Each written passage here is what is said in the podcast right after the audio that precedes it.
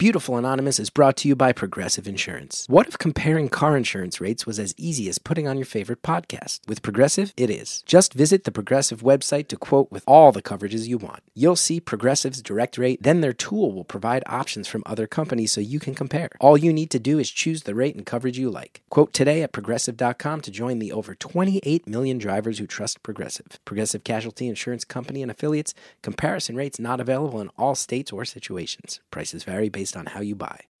We're gonna do uh, something a little different in the feed today. You guys know usually I'm I'm I'm very protective about putting other things in the feed. Uh, 99% of the time when the idea comes up, I go, I'm sorry. It's just, I am, I am so protective. But this one came up. And when I looked at what this podcast is all about, I said, I think this actually fits totally in. I think the listeners of Beautiful Anonymous would love this. This is a podcast called Real Good. Uh, they started this show at the beginning of COVID. They were going to highlight nonprofits and doing work, which is already stuff I think a lot of our fans are going to be interested in. But it really expanded. It really expanded. And a lot of it is about mental health and specifically uh, mental health access. And a lot of it talks with the uh, the director of the Black Mental Health Alliance. I'm sitting here going, man, I've talked so much about this. The show has talked so much about this, this intersection of this type of care and race and class and all these things. I'm going, this seems to me like a conversation that I would love to have on the show and that I bet our listeners would love. So I think you're going to enjoy it. It's a new podcast. It's called Real Good. You can listen, you can subscribe wherever you get your podcasts. And I really hope you dig it because I did.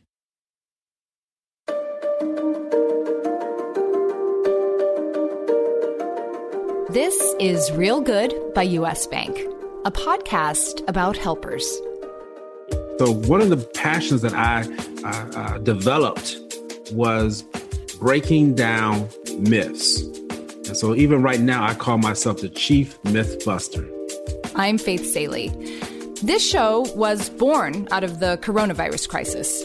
In our efforts to understand where work needed to be done to help communities in need during the pandemic, we learned that the issues they were struggling with didn't crop up during COVID. They're long standing concerns with roots in racial disparity, socioeconomic opportunity gaps, and so much more. We're here to give you a chance to meet those who are fighting against inequality. They're people who span a wide range of fields and enact very different missions, but one thing remains the same for everyone you're going to meet they're helpers. They're doing real good. This week, our guest is Dr. Jonathan Shepherd, a board certified psychiatrist, the chief medical director of Hope Health Systems, and the president of the Black Mental Health Alliance. The way we think about and treat mental illness has progressed quite a bit in recent years. We've cut down on the microaggressions that reinforce stigma, and we've increased access to telehealth services that break down the barriers associated with visiting a therapist in person. It might not seem like a big deal to many of us, but for a busy parent who can't get someone to watch the kids, something like video calling a therapist makes a world of difference. It's worth celebrating, but it's also worth acknowledging that we weren't really clearing a high bar, and there's still a long way to go. When it comes to mental health, we're still getting bogged down in the easy conversations.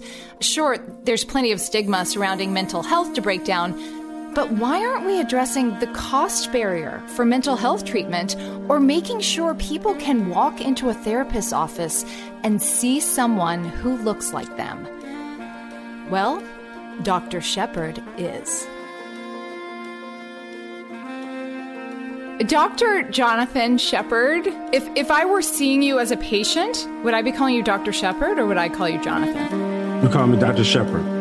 Okay. Well, I'm, I'm sure today will be very therapeutic for me, but if I may, I'm going to call you Jonathan. Is that all right? That's fine. and, and I want to start out very superficially and tell you that you appear exactly how I would want my psychiatrist to appear. You have on glasses, you have on a tie, but it's the cardigan. I feel like it's the cardigan that clinches it. I feel like I feel like I can tell my feelings to you. You just have to change out of your dress shoes into your sneakers and we'll get going. All right. so so can you tell me about where you grew up? So yeah, I grew up in a suburb of Chicago Chicago is home for me. The suburb is named Homewood, Illinois. Ah. And I spent uh, pretty much 25 to maybe 30 years there uh, before moving into the city uh, for medical school. So I'll probably say about 25 years. I, I grew up there, and uh, it's a small suburban town, uh, primarily uh, Caucasian. I was the uh, only Black male in many of my classes throughout elementary and junior high school. Wow. How did that shape you? Oh, it shaped me uh, tremendously uh, because I had to know who I am and who I was at that time. Um, I was one of the people who um, really tried to befriend uh, people of different races, ethnicities. I had a lot of uh, Jewish friends. I attended their bar mitzvahs, bat mitzvahs. Uh, so I was one who really understood the importance, even at that young age, of how to be able to uh, have different friends of all cultures. Um, it was quite a, a, mix for me, I'll be honest, because being raised in a Black family and having a, uh, a, a strong faith based uh, uh, commitment within my family that was primarily African American. So when I got around my uh, my Black friends in, in my churches, that they, they, they would tell me that I spoke differently or I would act differently, I would dress differently, I would have on the cardigan uh, that many of them were not wearing, and so. Uh, so there, there was a lot of back and forth where people would say I did not sound black, I didn't look black, I didn't, I didn't look the part. So I was teased quite a bit, uh, and that didn't feel good. I'll be honest with you, but it really shaped me to the person who I am today, to be comfortable in who I am, and not to allow people to define me based off of my skin color. It's so interesting. I don't know how early you decided to go into mental health and psychiatry, but to think of you as as a kid already like a burgeoning uh, therapist, already knowing how to navigate communication with very different kinds of people. Absolutely. You know, it even as I look back at it now, you know, my my my my past day was really shaping up who I am today. And that's why I tell parents today you have to be so careful how you shape your children because you never know what they're going to become later on in life. And so it really is incumbent upon our parents to really allow your children as many experiences as possible so that they'll know how to be able to interact with different types of people, whether they look like you or don't, whether they believe like you or don't. Uh, it really has shaped my uh, career. And uh, yeah, I, I must say, you know, I'm thankful for two parents uh, who really raised me right. Did you have experiences with people, knowing people who sought help with mental health as a kid? Did you did you know anybody who went to a therapist? Did you know what a psychiatrist was? I knew what a psychiatrist was. I honestly didn't know too many people who sought out mental health services. Uh, you know, you have those people within your families or people who you know who may have had depression. Uh, I can remember very clearly where uh, someone within our faith organization, she actually had a stroke. And uh, I saw how the stroke changed her demeanor. She used to be very calm, very quiet.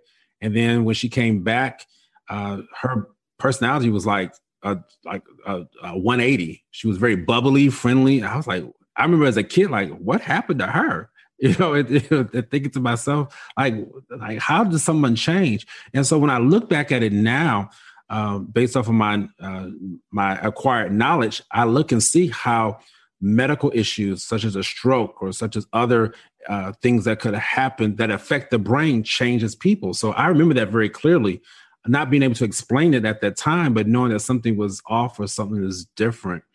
Uh, so yeah, and then I also saw that with my own grandmother. My grandmother had Alzheimer's disease, and she had to come and live in my home or in my family's home for three years.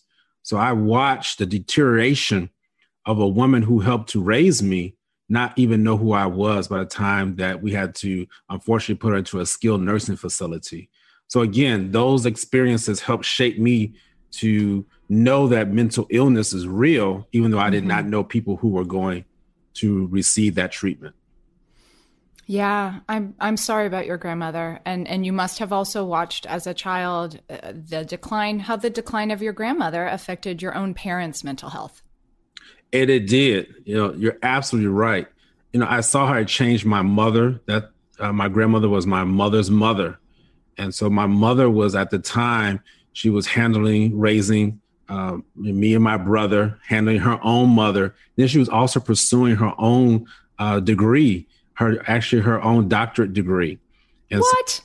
So, right, you know. I love your mother. you know, it it is amazing. Actually, during the pandemic, my family we created what's called the Shepherd Empowerment uh, and Training Institute. Training and Empowerment Institute had the words reversed. And so my mother was one of our trainers and so she started talking about her experience during that during that time. And I actually forgot. I was like, my mouth was like, I forgot about all those things that she went through. Okay. The- no offense, Jonathan, but I- am going to skip talking to you as a therapist. I want to talk to your mom.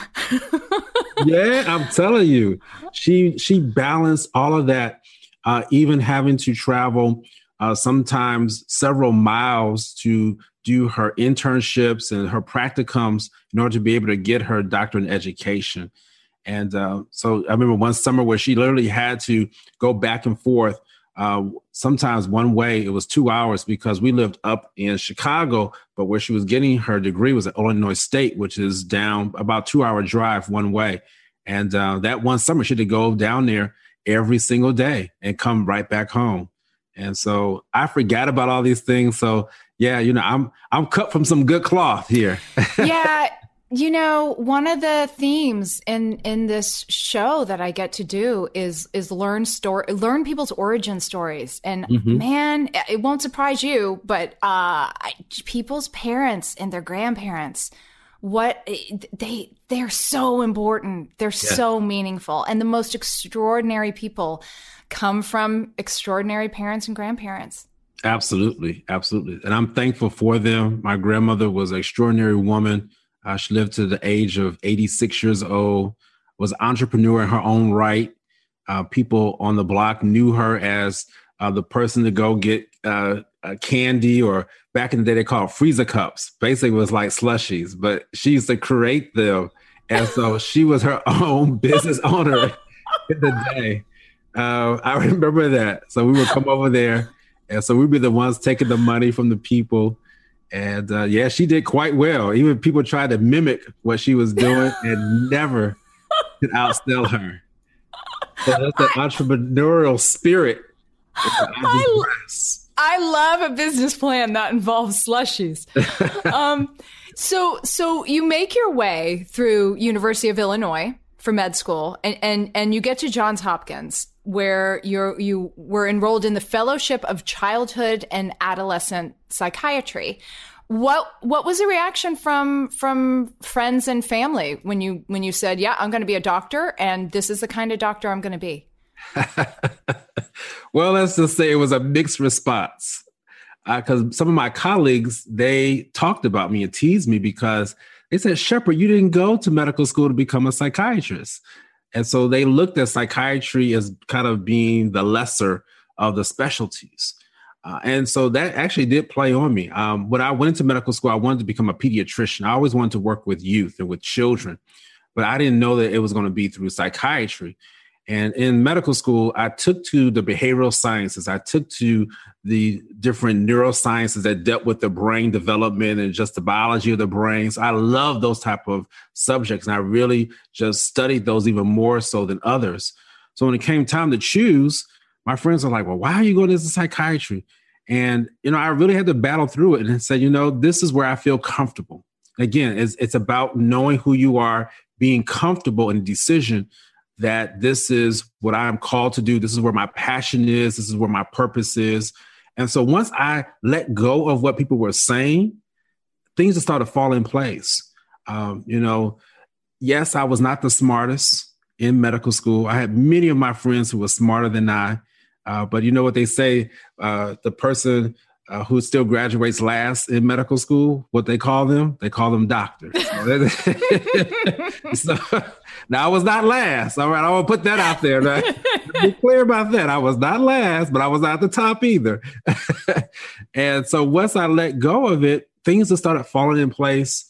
Uh, people started asking for me. They could see the passion. I ended up staying in Chicago for my residency. And I really was uh, comfortable in staying in Chicago, Faith. I really was just like, okay, I'm, I'm to uh, do my fellowship in Chicago. But it was when I traveled to Johns Hopkins, I was able to interview, and I could tell the interview went well. And they could see that I was um, uh, passionate about what I wanted to do. And I told them when I walked in there, and I think that this was really what got their attention. I told them what I needed. I said, if I, if I, come out here. This sounds like my first date with my husband, but go ahead. Hilarious.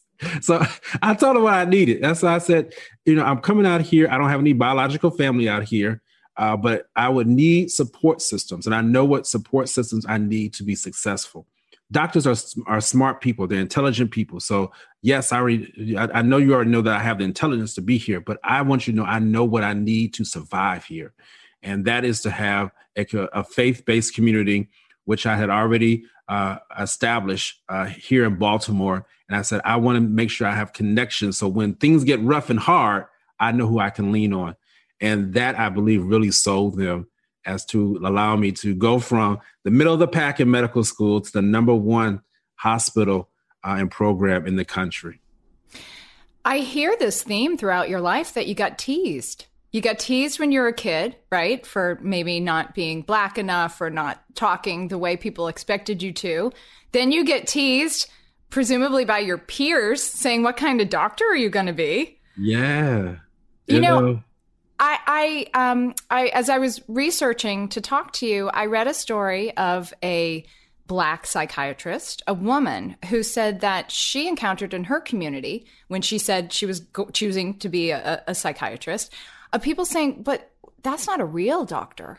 That's not that's not why you went to medical school. How are you going to show up for for the African American community if you're being that kind of doctor?" And she's absolutely right. And that's what I was teased about. And even not just for my peers, but having such a strong faith community. So, you know, there were people who said, well, why are you going to psychiatry? You know, you believe in God. You know, God can answer all of your uh, fears. He can he can take care of all your mental problems. And so I would literally get even uh, teased there. And so one of the passions that I uh, uh developed was breaking down myths. And so even right now, I call myself the chief myth buster. Ooh, that, no, Doctor Chief Myth. Doctor Chief, absolutely. you know, because I am, I know that that is part of what I am here on earth to do. That is to break up stigma, to inform people. And let me tell you, when I became comfortable in doing that, things began to shift. They began, people began to listen to me. Uh, they begin to understand what the difference is between a psychiatrist and a psychologist and a therapist and a minister. And, and a right, absolutely, absolutely. So you know, uh, you're right. You know that is one of the things that I've been able to encounter the teasing, but I've been able to turn it around. And for those who are even listening, you know, people will you know talk about you. They will tease you but that is only to help make you stronger to make make sure that you are sharpening your skills to know why you are doing what you're doing. So you you get to johns hopkins you choose to make baltimore your new home. How did you become linked up with the with bmha which is the black mental health alliance? Clearly that is is part of your purposeful path Absolutely. So I became involved with the Black Mental Health Alliance as a fellow, and I began attending some of their events. Uh, and then kind of membership dropped off because their uh, executive director uh, transitioned. And so uh, I became involved again when they hired a new executive director, and she asked for me to be a part of the board. But we clicked, and not only did she uh, ask for me to, to, to consider joining the board, she said, "You know, we need a board president." And unfortunately, we're in a, in a, in a point right now, 2014, where we need to revamp the board. And so I was part of that uh, team that helped to uh, reignite the fire under the Black Mental Health Alliance. Um, and so in 2014, I worked uh, alongside her name, uh, Jan Peters, John, uh, Jan Desper Peters. I want to make sure I give a shout out to her. And so it was through her we began developing, laying the foundation, laying the groundwork. Uh, and then uh, I'll just say this very quickly Freddie Gray was murdered in 2015 in Baltimore. And many people know about that. And that was the pivotal point when the Black Mental Health Alliance stood up in our Baltimore neighborhoods and said, enough is enough. And we were here to be able to provide the mental health care that our community needed. I'll never forget, I was leading out a, uh, a, a, a forum. And that was the first time I ever left a community forum where people were very aggressive towards me. And it really grew me up very quickly. And I had to be able to answer the people's questions with uh, transparency, with humility, and with some type of uh, force because people were blaming other folks. And I said, listen, this is not the time for us to be blaming others right now. We need to heal as a community. And so that's how my upbringing, uh, if you would, got uh, started in the Black Mental Health Alliance. And we've begin, we've continued to build on it ever since then. Thank you for saying Freddie Gray's name. It's good to it's good to remember those names. Mm-hmm. All right, so uh, we're we're gonna delve further into Black mental health specifically, but to sort of set the tone for us, can we talk about how prominent mental illness is in the U.S.? What what do we consider mental illness? Well, mental illness is a true disorder where it is a malfunction of the brain. That's what mental illness is. And so a true disorder is when a person is no longer functioning properly. So in my talks, I talk about how distress is different from disorder. All of us as human beings will be distressed. Everyone encounters distress. But if you stay distressed long enough along that line of, uh, uh or continuum or along that line of journey of being distressed, you will then hit the pit stop of disorder. And that's when mental illness was set in. And disorder is when you're not functioning properly. I'll say that again. And one in four Americans experience mental illness. So it is quite prevalent. There is no one alive who doesn't know someone experiencing mental illness, just statistically. Absolutely. Absolutely. And if you don't, that's because you're either your head is buried in the sand or they're not yeah. telling you. Yeah, that's right um, or you're in denial, right? Or in denial. Yep, or in denial. so when when people are dealing with mental illnesses, how likely are they to seek treatment? Well, it depends on where you are, unfortunately. Um, so there are so many barriers to uh, to receiving treatment, and it really has nothing to do with uh, race or ethnicity, um, because in our country, healthcare is tied into uh, employment and which is really backwards. Healthcare is a right, not a privilege. And so we have many people out there who are working part time jobs just to make ends meet. But because they're working so many part time jobs, they don't have healthcare benefits. And then if they do get the healthcare benefits, such as through uh, EAP, employment, uh, employment assisted programs, they don't cover enough for the mental health issues. How is it that you're going to deal with depression and you only get five sessions? What? Yeah. yeah. Talk fast, I right, think. You know? Right? Yeah, yeah. Um, you, you know, I have a statistic here that says only 43% of people reach out for treatment or care. This is according to the National Association of Mental Illness, which frankly and sadly seems high given mm. what you just said uh, you know that's not quite half of people who who reach out for help and and the the the burden is on the person who already feels is already experiencing disorder right right right so, exactly. so, so the the hurdles are indeed as you said um, employment right and, and, the insurance problems and the cost. Mm-hmm. um, what else what else do you think is a hurdle? Well stigma uh, is a hurdle. And that's one of the things that we've seen over the last really five years, and maybe a little bit more than that, where stigma has been continued to be reduced as more people are transparent about the different mental health stressors that they've had, especially through the pandemic. You know, let's think about that. You know, Michelle Obama even came out and talked about how she had low grade depression.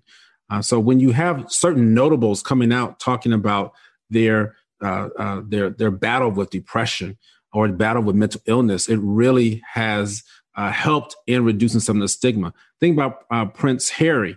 Uh, you know, he's and I believe even his brother has talked about mental illness and raising awareness of mental illness across the globe as they work to end that stigma. And so that is what we need. We need people who will stand up and talk about that. Um, another barrier is healthcare disparities. So even if you want to go look out and, uh, and, and what I mean by healthcare disparities, accessibility, you know, for clinics, accessibility uh, for people to find out a person who can help and provide mental health care. Um, so if you're living in a neighborhood that don't have healthcare clinics, how are you going to find a mental health professional? um, or uh, you know, in, in, relation to the personnel. Uh, what I mean by personnel, we don't have a lot of doctors. We don't have a lot of mental health professionals who are wanting to treat, or I should say, professionals, healthcare professionals who want to go into mental health, who are not wanting to treat mental health or uh, mental illnesses. So those are some of the other obstacles. When we treat mental illness, what kind of ripple effects does it have? when we treat mental illness, what type of ripple effects does it have? Uh, you know, again, we, we have to look at what mental illness that we're treating. You know, you think about, um, like I mentioned to my uh, mentioned to, to, to the audience, to your audience earlier. When we think about dementia, dementia is a mental illness. The ripple effect is great. Is great not only just on the person who's suffering the dementia, but the family who's caring for them. I mean, again, we talked about my my mother went through where I figured, if I think about it now, she probably went through a depressive episode because of just she watched her own mother struggle with recognizing who she is, recognizing who her grandchildren are. Um, so the the cost is heavy, and unfortunately, the cost is probably even more so on the family than it is on the person affected by the illness. Um, so there, there's a lot of emotional toil. Um, there's a lot of financial toil also uh, because it a, a toll, I should say, because it really does cost to be able to care for someone. A lot of mental illness is chronic. So when you think about chronic diseases, you think about how often you have to continue to make sure that you're getting the healthcare services that are needed. So the toll is high. So, so we shared the statistic of only 43% of people seeking help for mental illness. And the statistic for Black Americans is 30%. So, the big question, Jonathan, is why do you think Black men and women are less likely to seek out mental health treatment? Because surely that's your that's your uh, your mandate at the Black right. Mental Health Alliance, right? Right. Absolutely. And there's so many different uh, obstacles. And so we already talked about some of those. Number one is cost. So one of the things I read up that I really helped to now uh, break up this myth is that Black people don't want to seek out mental health care. Uh, that's just not a true statement. Number one reason is because of cost. They can't afford it. So even though they may know that they need it, they can't afford it. How can they afford it if they don't have the job? Healthcare is attached on to their employment. If they're unemployed, now they got to go to the emergency room for services. So we have to make sure that we understand that we don't get so caught up in stigma. Stigma, stigma is real, but the real true barrier is cost. And so that's let's deal with that, and we have to deal with that in, in, in legislative bodies on how we can reduce this this these barriers. I mean, it's it's ridiculous. Yeah, I mean, I think I think even even people for whom it, it, cost is not an issue, and that is an issue for most. It's the cost of time. It's figuring mm-hmm. out whom to talk to, how right. to get there. Right. It, it, and and you're you're already need help. Like it all seems overwhelming. It is. It is so overwhelming. so right, if you, it's especially even here in Baltimore, where mass mass transportation is not a premium. uh, even though the the different ideas that have been uh, floated around, they've they destroyed them, and so you can't get around from the west side of Baltimore to the east side of Baltimore. So how am I supposed to be able to get the prescriptions? How am I supposed to get the mental health care that I need? Because now uh, transportation is a barrier. Uh, stigma. Go ahead. You have mentioned faith a lot, and mm-hmm. clearly your faith is very important to you. What is the? That must be a tricky role that faith and spirituality plays in in the lives of some of of the black people whom you're trying to help, right? I, am being careful with my language because you can speak to this better than I. But there's an idea that you already articulated. Someone might say, "Why do you need to see a therapist? God, God's here. God will right. help." Right, right, right. Or just pray it away. So you're absolutely right. So spirituality, faith is a large component of most African Americans or most Black people. Uh, that is where we find our solace that's also where we find a lot of our social interactions. Uh, so if you think about it, it was within the faith-based community uh, during the times of slavery that where people felt like they uh, were uh, important. That's where their self-esteem was built, and so a lot of that has carried down. And again, it still is a place where we feel important, where our self-esteem is built. So if you can imagine in the pandemic when the church doors were closed, where did people go? They didn't, you know, 9 11 hit. Everybody was running to church. Uh, the different other crises that occurred. But now when the pandemic hit, you couldn't go to those places. So people were really left out kind of high and dry and really stuck. And so that's why it really has some devastating effects, which is why I speak to people and let them know that we have to be careful on how much we put into. Um, uh, uh, uh well, I, I'm kind of going to backtrack what I say. We have to be uh, uh, uh, strong in our faith, yes, but we have to be careful that we don't knock down uh, people who are using mental health treatment along with their faith. That's what I want to say. Uh, there is room for God, a pastor, and a therapist. You know, they are they don't uh, operate in conflict. So and is that a message you find yourself having to share with people over and over? Absolutely. Yeah. And so when I say that, people say, "Oh, I didn't know that they all three could exist. Absolutely. you know, you can have your faith in uh, in in your spiritual being, God. For me, uh, the, the pastor, the the person who's the spiritual leader, and then you have your therapist. I mean, it's just like when you look at finances, you need to have a good attorney, you need to have a good certified public accountant, and you need to have a good doctor. There'll be all these things need to be yeah. in your repertoire to have. Is there is there also a problem of mistrust? Because, because you've said the state of African American mental health is one that is progressing toward understanding the importance of mental health, but but still has to dispel cultural mistrust. So, for non BIPOC people listening, what kind of what is the mistrust that exists for Black communities? Well, the mistrust occurs because there are not people who look like them when it comes to um, uh, providers. So when you're going in to talk to someone to under to help them understand what's going on with you, so there's a misinterpretation. Um, I can use a case for an example. When I was in residency training, a black woman was going to a white psychiatrist, and she was uh, telling the the white psychiatrist, "You know, I hear God speaking to me." The white psychiatrist thought she was psychotic and put her on an antipsychotic medication that was giving her major side effects, was hurting her. She came to me. I understood what she was talking about. We stopped the medication. I mean, it just because what she was talking about was what being prayerful and being, right, right, something that related to her faith. You know, she God speaks to me. You know, He tells me what to do. You know, so I understood what she was referring to. She wasn't. She wasn't psychotic. She wasn't delusional. She was not having bizarre uh, uh, dreams or, or, or, delusions, to say dreams, but bizarre facts or beliefs.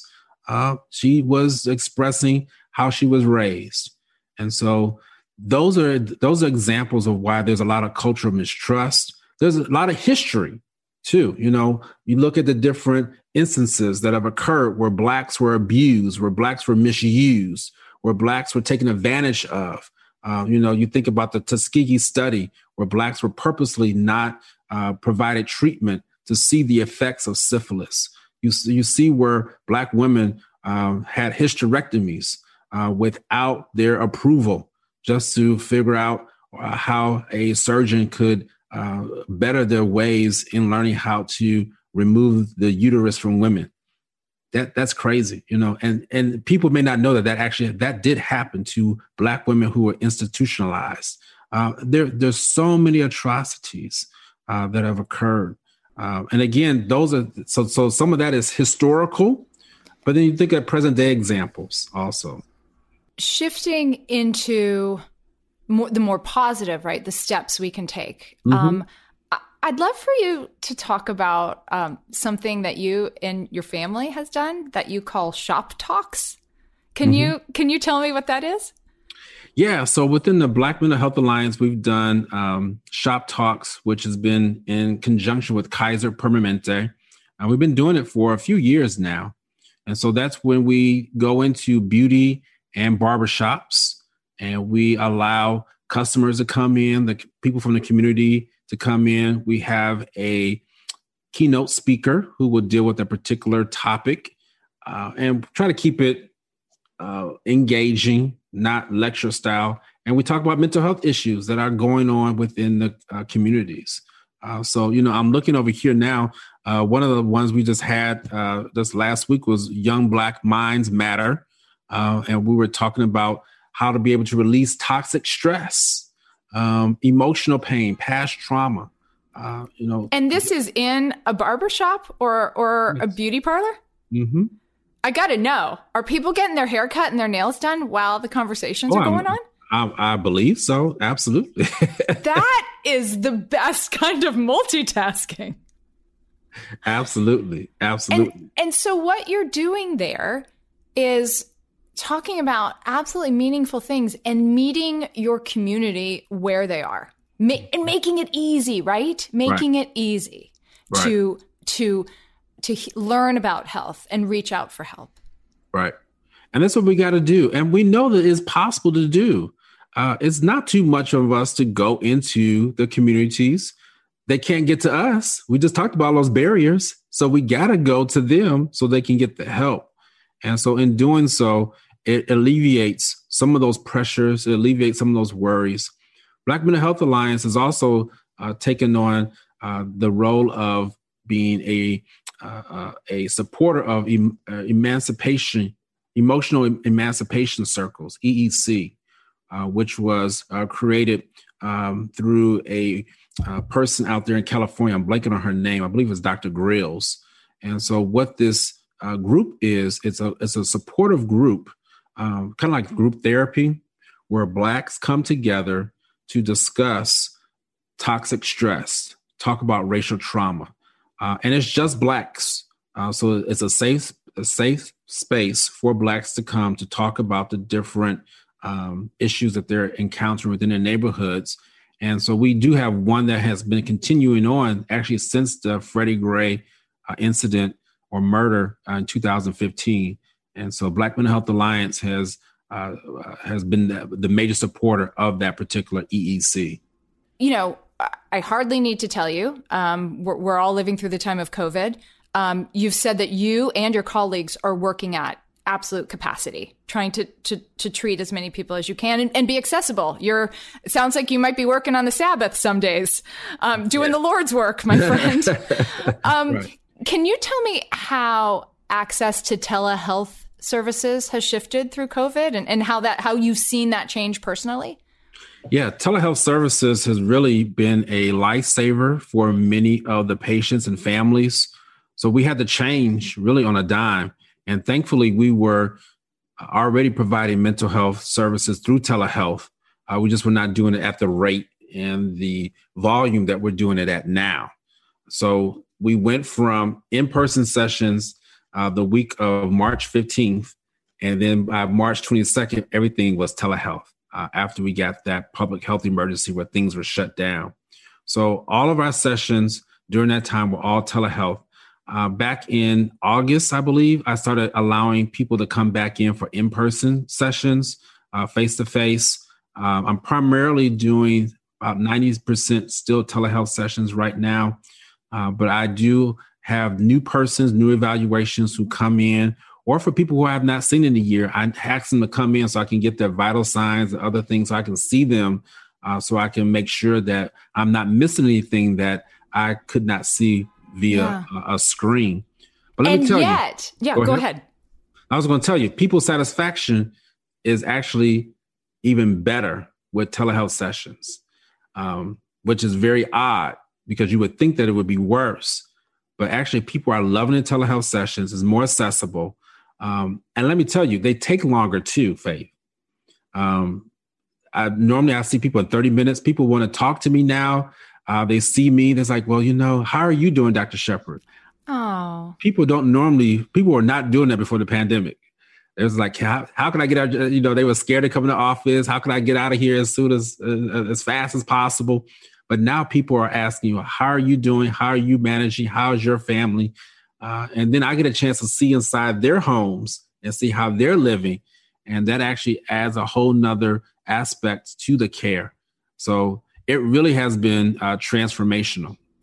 I'd like to know more about that. Can you share maybe a specific story of how somebody you you may have thought you knew um, has been illuminated for you because you can literally see inside their home?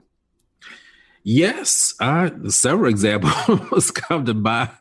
Uh, you know, you you you you get a chance to see what um, the living styles and the, the, living environment is for some of the families. Um, you get the chance to see the different distractions uh, that are occurring, uh, going on within the home you know you know that mom and dad are there but you didn't know about this other family member that was living there or a sister or you even get a chance to see what they're doing when they should be in school or how they're even um, uh, uh, well i should say the environment in which they're learning in. So everybody's doing well just about everybody is doing um, uh, virtual learning for school right now. So some of them are in their bedrooms with all this no lighting and things. I was like, wait a minute, you can't learn in your bedroom like this. You know, oh, okay, no, I just, you know, that that's you know, they just kind of say, I'm setting the mood or mood lighting. I'm like, we can't have mood lighting for academics. so so some of those people I've had to, you know, help them to move to either the dining room table. But let me tell you, it's hard because what do you do with a family of four or family who has four children different ages. They all need four different devices. Uh, yeah, who who has four different computers? Yeah, in a home. Yeah, or people just to utilize for school. So parents were really, really struggling during this time. Oh, my friend, you don't need to tell me. And I'm and I'm and I'm pretty lucky, you know? Yeah, who's got the who's got the strength of broadband to support right. that, much less the mental support, right? Um, do you have um, you know, you shared the story of of the the woman who was tr- who was treated by a, a white um, doctor and who didn't understand that she was talking to God. Um, do you do you have any other specific stories you'd like to share that you think um, that you think sort of illuminate how how crucial it is for for Black Americans to focus on their mental health?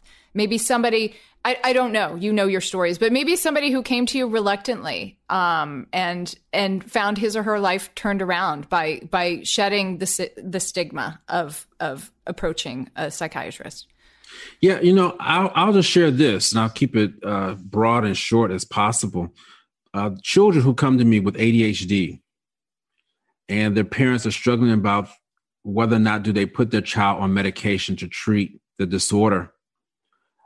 It really touches me each time that a, a, child will come back and tell me dr Shepherd i can finally learn now. Their grades go from d's and f's to a's and b's and these are black boys and black girls. Um, i mean it just i i just I had a session with a mother uh, either Monday or just uh, Thursday of last week. I can't remember now. And but she was telling me how her child was below uh, uh, age appropriate reading level uh, for his grade. Now he's far exceeding. He's at the top of the class. He's reading like two, three grade levels ahead of his peers. That's simply now because the ADHD is treated and now he can learn. Now he can remember what he was reading. He's not so easily distracted. Those are the stories that you don't hear about. But that is why I am in mental health. That's why I do what I do. You know, in talking to you about about black mental health specifically, it occurs to me, you know, on this show we we talk about how how people of color it's given they they deserve equal access to housing to education to to health care right? Um mm-hmm. you know physical health care and and financial literacy and and, and entrepreneurship. And all of those things are not tinged with shame. And all of those things everybody agrees are empowering. And it's this it's this step. It's what you do that needs also to be seen as empowering. Like like i'm a person of color and it is only fair that i get mental health access yes. not something that should be whispered about absolutely absolutely and so again that speaks back to the tenets I talked about, the PCWC. Hold on, hold on. I want to. I, I, wrote this down because I didn't want to forget. P potential, C being able to cope, right? Mm-hmm. W is being able to work and show up with your whole self for work, and C is community, offering something to your community. Is that right? Absolutely. I didn't it. want to forget that. I love that PCWC. You got it. So if I can help people to understand their PCWC, engage their PCWC on a daily basis, then I know that people are going to be living better. This is one of the things that I do every morning. I assess my p- potential. Shepherd, how are you dealing with the stresses that are going on in your life? Because we're going to have them. Are you ready to work? Are you ready to make a contribution? And when people really understand that, uh, it really speaks to all facets of your life and so we just got to make sure people are following through and then have the ability to follow through. I think that that's also important. I love that your last name is Shepherd. You are so you are so well named for for for shepherding a lot of lucky folks. Um, uh, I never like leaving a therapist's office. I could talk for days. So I have to tell you, I'm I'm sad. I'm sad that our time has uh, has ended. And um, and you know what? I, you didn't even make me cry. Oh no. That's not my job. my my job is that even when you are crying, let's figure out how do we turn those tears into some type of meaning uh, to drive you forward. Um, I yeah. believe you. We're big criers in my home. Good, good. Uh, crying's good. Crying's good yeah, good. it is. It, it is. I tell people it releases a lot of the stress and a lot of the things that have been building up uh, with inside of you. So yeah, a good cry is necessary, especially for men. A good cry, and I'm giving you a good virtual hug too. All right. Um, I am. I am really, really happy and grateful I got to talk to you today. Thank you, Jonathan. Thank you, Faith. I appreciate the conversation. I think it was insightful and I hope it's impactful for all those who listen. PCWC, my friend. Absolutely. Um, all right. I, I guess I have to let you go. I don't want to, but I'm uh, I'm I'm so happy to be connected and this is a wonderful conversation. Thank you so much. No problem. I appreciate it, and uh, hopefully, all, hopefully, all the material makes sense to you, and hopefully, we were able. I was able to you know shed some light on this subject for your for your listeners absolutely listen take care a lot of people okay. rely on you stay safe right. thank you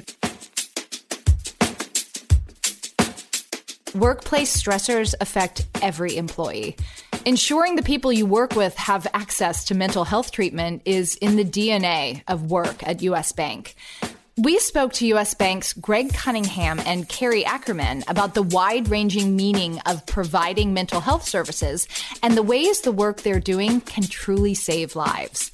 We also spoke to Greg about an incredible initiative at the bank called Access Commitment that's aimed at closing the racial wealth gap. If if we've learned anything over the course of the past two seasons, it's that intersectionality is key. And this has deep ties to our talk with Dr. Shepherd. So we wanted to share that conversation with you as well. So, Greg, uh, it's wonderful to see you again. I I think I think this episode uh, actually makes you the most tenured guest in Real Good's history. So, congratulations. Thank you. I'm shocked that you've had me back so many times. no, man, you're gonna have your own podcast soon. It's, it's. I think it'll be like called like really, really good, or maybe real great. I don't know. You can take it up a That's notch. A scary thought, but I love the sentiment. All right, we we have a a big wide ra- ranging topic to jump into, yeah. which is U.S. bank access commitment. So. I want I want to hear more about it. I want to get a good sense of what U.S. Bank is doing, um, and it's this huge word access, right? We've been we've been talking about access for the last two seasons. Yes. Like I've heard you say access is education, right? We've said access is housing. Access is is broadband. Yes. Um, it's it's dignity, it's financial literacy. So so in in context of this initiative, what is the goal of access commitment? What's it trying to solve for? It's creating a pathway to opportunity, faith. And, you know, we, we, we have talked about this a number of times. And I, I've, you know, we have this burning feeling that, you know, there, there are so many uh, conversations happening around systems change. And for us, it became this conversation about how do we look inward um, for systems change? Like, how did we need to be um, different? How did we need to collaborate and work um, differently? And as we thought about what system change we could have the most impact on, um, you know, it felt like this notion of, you know, the the leveraging the core competencies of the bank in a way that made a real difference in people's lives was truly meaningful. And the racial wealth gap, which you know we've talked about before, which is over a trillion dollars, um, there's a ten to one ratio in uh, the household wealth of white families and black families, and it's a it, it it's such a, a pervasive issue.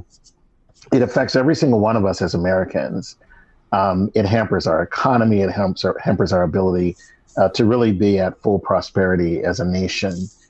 And so for us, you know, looking at that, it became this notion of how do we create greater access to capital for small businesses? How do we create greater pathways to home ownership um, for people and families?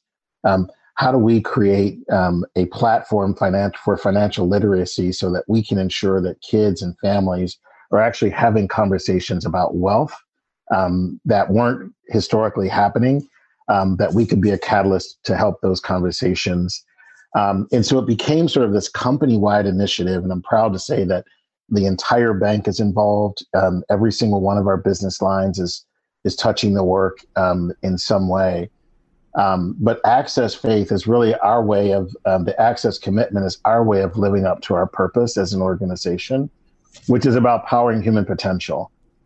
And what should be on the end of that sentence is for all. Mm.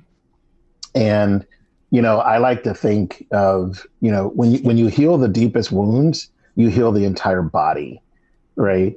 And so if we can fix things like the racial wealth gap, we will go a long way in helping to address um, many of the what we you know I'm air quoting um, systemic issues that we talk about in our society, and help us all thrive. What you're saying, you said that inequity hampers all of us, and and yes. And, oh, Greg, if only that message could be absorbed by all of us. I mean, even you know, you're talking about society as a whole, but I when I when I became a mother, I remember someone saying, "You're only." When I became a mother twice over, someone said, "You're only as happy as your most unhappy child." Right? And and and so yes. goes our country. Exactly. You know, it, you know, I tell people all the time, like those neighborhoods that we typically drive by and look out our windows and shake our head and, you know, wonder what those are actually your neighborhoods too. those are our neighborhoods. That's our community.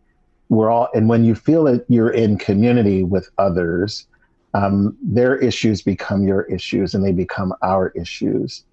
Um, and so that's you know that's the spirit of what this this access commitment is about. It's about you know, how we can all sort of lean into um, this incredible disparity that is a drag on our entire economy, um, anywhere from four to six percent in GDP growth.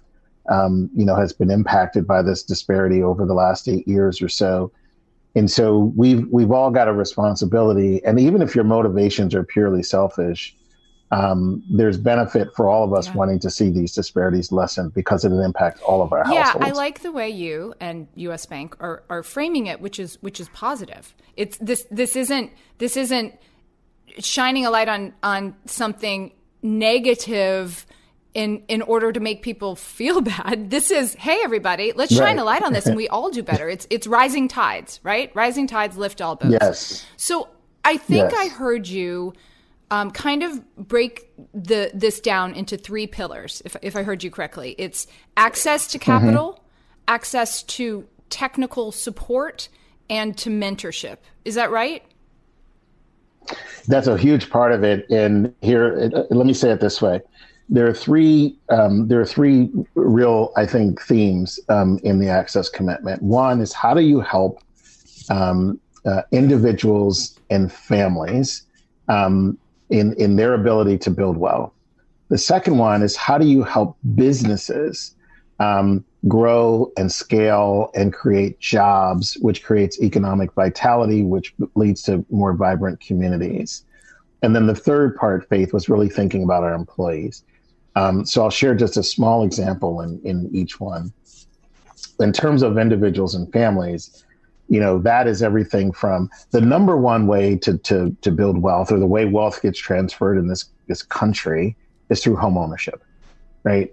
Um, it gets passed down from generation to generation. It is you know arguably one of the the most foundational way to build wealth in this country. Well there is a huge gap in in home ownership in black and white communities in particular. And so we have this this initiative called the dream initiative which is really going to help um, educate members of the minority community, and particularly the Black community, around the importance of building wealth. And that starts with not moving people into a mortgage, but it starts with understanding why building wealth is important and what are the necessary steps to help build wealth. So it starts with financial education.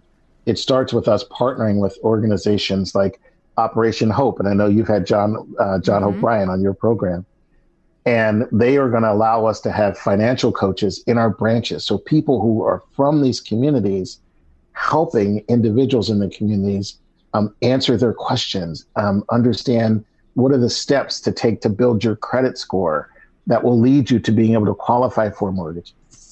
So moving people into to home ownership. In terms of small businesses, we're making a huge investment in um, community development, financial institutions, putting um, resources in their pockets so that they can make loans to micro businesses, those businesses that have less than 20 employees, those businesses who need loans of less than $50,000, those businesses who would never be able to get a loan at US Bank. We need to make sure that we get resources into the hands of those businesses because, as you know, um, Faith, as an entrepreneur, most people don't work at large companies. Most people work in small businesses. That is the backbone of our economy. So to the extent that we can get resources, and our access commitment is about a uh, additional $25 million that we're making available to CDFIs to get in the hands of these small businesses. That's important. And then the final piece is our employees. And that is about how do we continue to lead um, and, and develop leaders who understand how to lead inclusively, which in the future, understanding issues of inclusion is not going to be an, not going to be an, an option, right? Like, like you're going to have to understand how to lead more diverse teams, high performing diverse teams, because that's what our society is going to look like. And so part of what we've done is is not only sort of accelerated our leadership development programs for all employees, but to also have leadership development programs that are customized to um, women and uh, communities of color, um, and really expanding, you know, how we've created more diverse pools um, for open positions and more senior positions in our organization. Thank you, thank you for giving those specific examples. I have to tell you, um, we're talking to you uh, for the for the final episode of this season, and you couldn't have brought it all together the better. Finale. No, because because we've talked about um, entrepreneurs, Yes. right? We've talked about loaning Yes. and, and, and venture funds for people of color. We've talked about how housing can kind of be called everything, like the key to everything. And we've talked about implicit bias Yes. within the workplace. So you, um, you're very well cast and you learned all your lines. And I just want to thank you for that. Thank you. I saved it all for the finale. I just wanted you to know, like everything that we talked about, Faith. I was bringing it, saving it. We're actually doing the work now, Yeah. eh, which is to your point. Like we're, it, it's actually come to fruition over the course of all of our conversations. So I'm thrilled to be able to share it with you.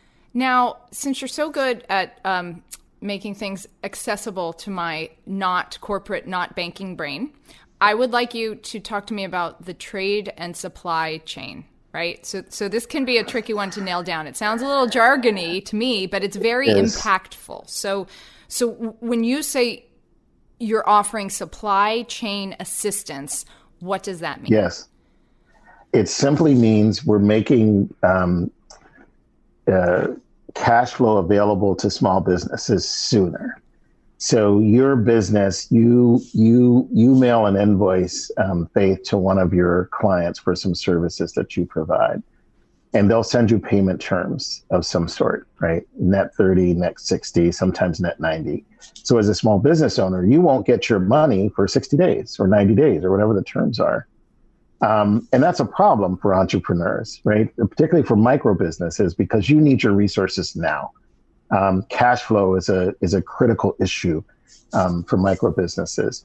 So what we do, Faith, is we actually go in and we purchase that accounts receivable from the small business, so they get their money right away, you know, for fee, but they get their money today versus having to wait 90 days for their for their money. So it's a debt product. Um, but because the the way that we structure it, the um, the the the debt terms are actually based on the the credit history of the buyer, so the large corporation, right? So you send an invoice to Procter and Gamble, right? So the terms that we're giving you is actually based on their credit history, right? And so it's a lot more affordable and a lot more efficient for you than if you had to go get a loan. Um, so you're getting very very favorable terms, and you're getting your resources today. Um, so it's really aimed at helping to alleviate that cash flow issue that small businesses have because you can't wait 30, 60, 90 days for your money. Um, and so it's a way for us to get money in the hands of those businesses sooner. um, this is a good time to to introduce Carrie, who's been patiently listening. Um, Carrie Ackerman, hello there. Hi, Can you? I'm glad to be here. I'm thrilled you're here. Can you tell us your your job title? Sure. So I am the Critical Assessment Response and Education, stands for CARE, an acronym, the CARE Team Director at US Bank. What it sounds very necessary. It's got the word critical in it. Um, what does that mean? What do you do? Yeah. No, that's a great question. So I'm going to break it down in two. Uh, and I feel like I could talk about both worlds for hours. So we can pick and choose and go from there. Um, so part of the team focuses on workplace violence prevention. So my small but mighty team, uh, we are all trained in behavioral threat assessment and management, uh, which is a scientific process um, that was actually pioneered by the U.S. Secret Service. I'm sorry, yeah, um, to protect our presidents, foreign dignitaries. Uh, now it's a um, process that's used to protect movie stars and uh, our schools and why not our employees, right? Um, so it's a process of collecting information, identifying information, assessing, and then uh, essentially the goal is mitigating risks for targeted violence against our employees. So think about uh, an employee who might be a victim of domestic violence, uh, an employee who might be a victim of a stalking situation. We have, unfortunately, suicidal employees. And then there is always the concern around active assailant and active shooter scenarios. All of that falls within my world um, and and my team. Uh, so that's half, and I can see Faith's face right My now. jaw so has I'm gonna- dropped. I'm like, that's that's half, and I have 52 questions already. But go ahead. and then the uh, the other half uh, that I'm really excited about is actually um, taking on more to, again, to Greg's point, um, better be able to serve our employees kind of holistically. And that's really around that human resilience, right? So my team is also certified in mental health first aid. Um, so we are looking more into trauma management, post trauma management, uh, stress management, coping skills. What are some mental health awareness takeaways that, that you wish others across corporate America would enact in, in their day to day? I think the easiest, uh, the easiest recommendation that I can make, and sometimes my team laughs about this, but um, it, managers have to talk to their employees. And I think um, this is really taken for granted in corporate America. Uh, especially now, right? In a pandemic when everyone or a lot of employees are working remotely and you're seeing your employees or you're just talking to your employees on the phone, it can't just be, I need this on Monday. It has to be, how are you doing? How is your family? What did you do this weekend? How are you feeling? Because the fact of the matter is, if we can get managers and colleagues and peers to understand, hey, this person doesn't sound like he or she normally sounds. I notice a change in behavior. That is when something needs to happen, whether it's talking to an HR um, partner, whether it's contacting my team, whether it's reaching, you know, whether it's asking, are you okay? Something needs to happen. And I think that is at the crux of it, of everything is that we we have to be humans to each other. We have to talk to each other and and it can't be oh I don't I don't want to talk to that employee because that employee's weird or I'm afraid of that employee, or I this is a really difficult employee and I don't have time for this. Um, that that that's not going to work. I, I, love that and this this notion of uh, compassion that Carrie talks about, and you know, as leaders, we have to ask different questions of people. Um, the one thing that I would add to what Carrie shared is, I also think faith as leaders, we actually have to be more vulnerable ourselves like we actually have to talk about our own struggles with mental health um, and anxiety, which gives other people permission. It opens the door for others. Like we have to be human ourselves and talk about our own struggles and the things we struggle with, because that gives license to others to share as well. Have you have you um, done that deliberately during this pandemic? Heck yeah. Yeah. yeah. Heck yeah. Um, because I have uh, you know a couple of people I'm really close to at work who you know we we have that kind of relationship where they ask how, how I'm doing and I say well I'm not doing well I'm not great I need time away I need some time I'm struggling with anxiety right now I'm you know like I, I've have people that I can do that with um, and so I've I, I have done that um, in a way to to in, in some respects help other people as well. Carrie, I was wondering um, I I know you you have to uh, um, honor people's confidentiality, but but can you share any stories? Um, you know, a meaningful kind of success story of of someone that you or, or the people you work with have have noticed or reached out to, um, and and because of that kind of family concern where you work, you've really helped them. Yeah, I yeah, I I mean I think uh anytime that my team receives an email that literally says, "Well, thank you, you've saved my life." Um it it it means a lot. Um wow. and and that that has happened um more than once. Um, whether it's uh, you know helping a manager who jumps into a car of an employee who um, has threatened to drive it off a bridge, uh, to to talk through next steps, whether that's um, working with an employee who um, you know was held hostage in a domestic violence situation. Um, we've helped employees find tracking devices on their vehicles from stalking situations. Um, there, I mean, the list goes on and on, and it's absolutely um, terrifying and and uh, you know it, it's it, it's the most traumatic life events that someone can go through and my, i am super proud to say that my team is there every step al- along the way um, to help them continue to be an employee at us bank.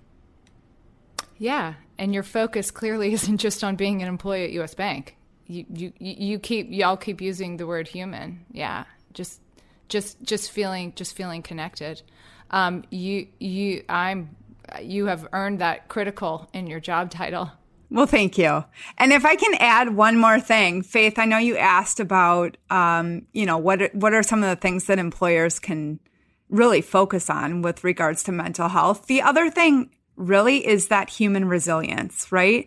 I, I think, unfortunately, we're seeing a um, a society of not really having resiliency skills. I mean, resilience isn't taught in school. It's not taught with an MBA. Um, but there's absolutely ways to teach yourself to become more resilient.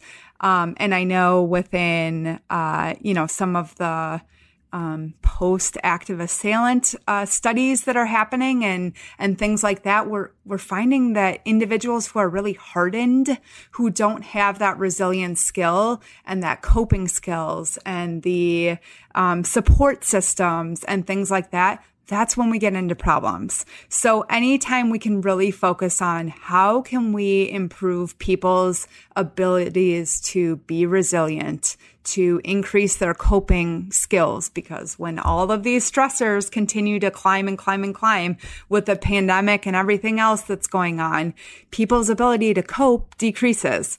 And so as we increase that resiliency capability, uh, that's just the, that's going to continue to impact employers and employees and um, uh, hopefully continue to keep our society as productive as possible.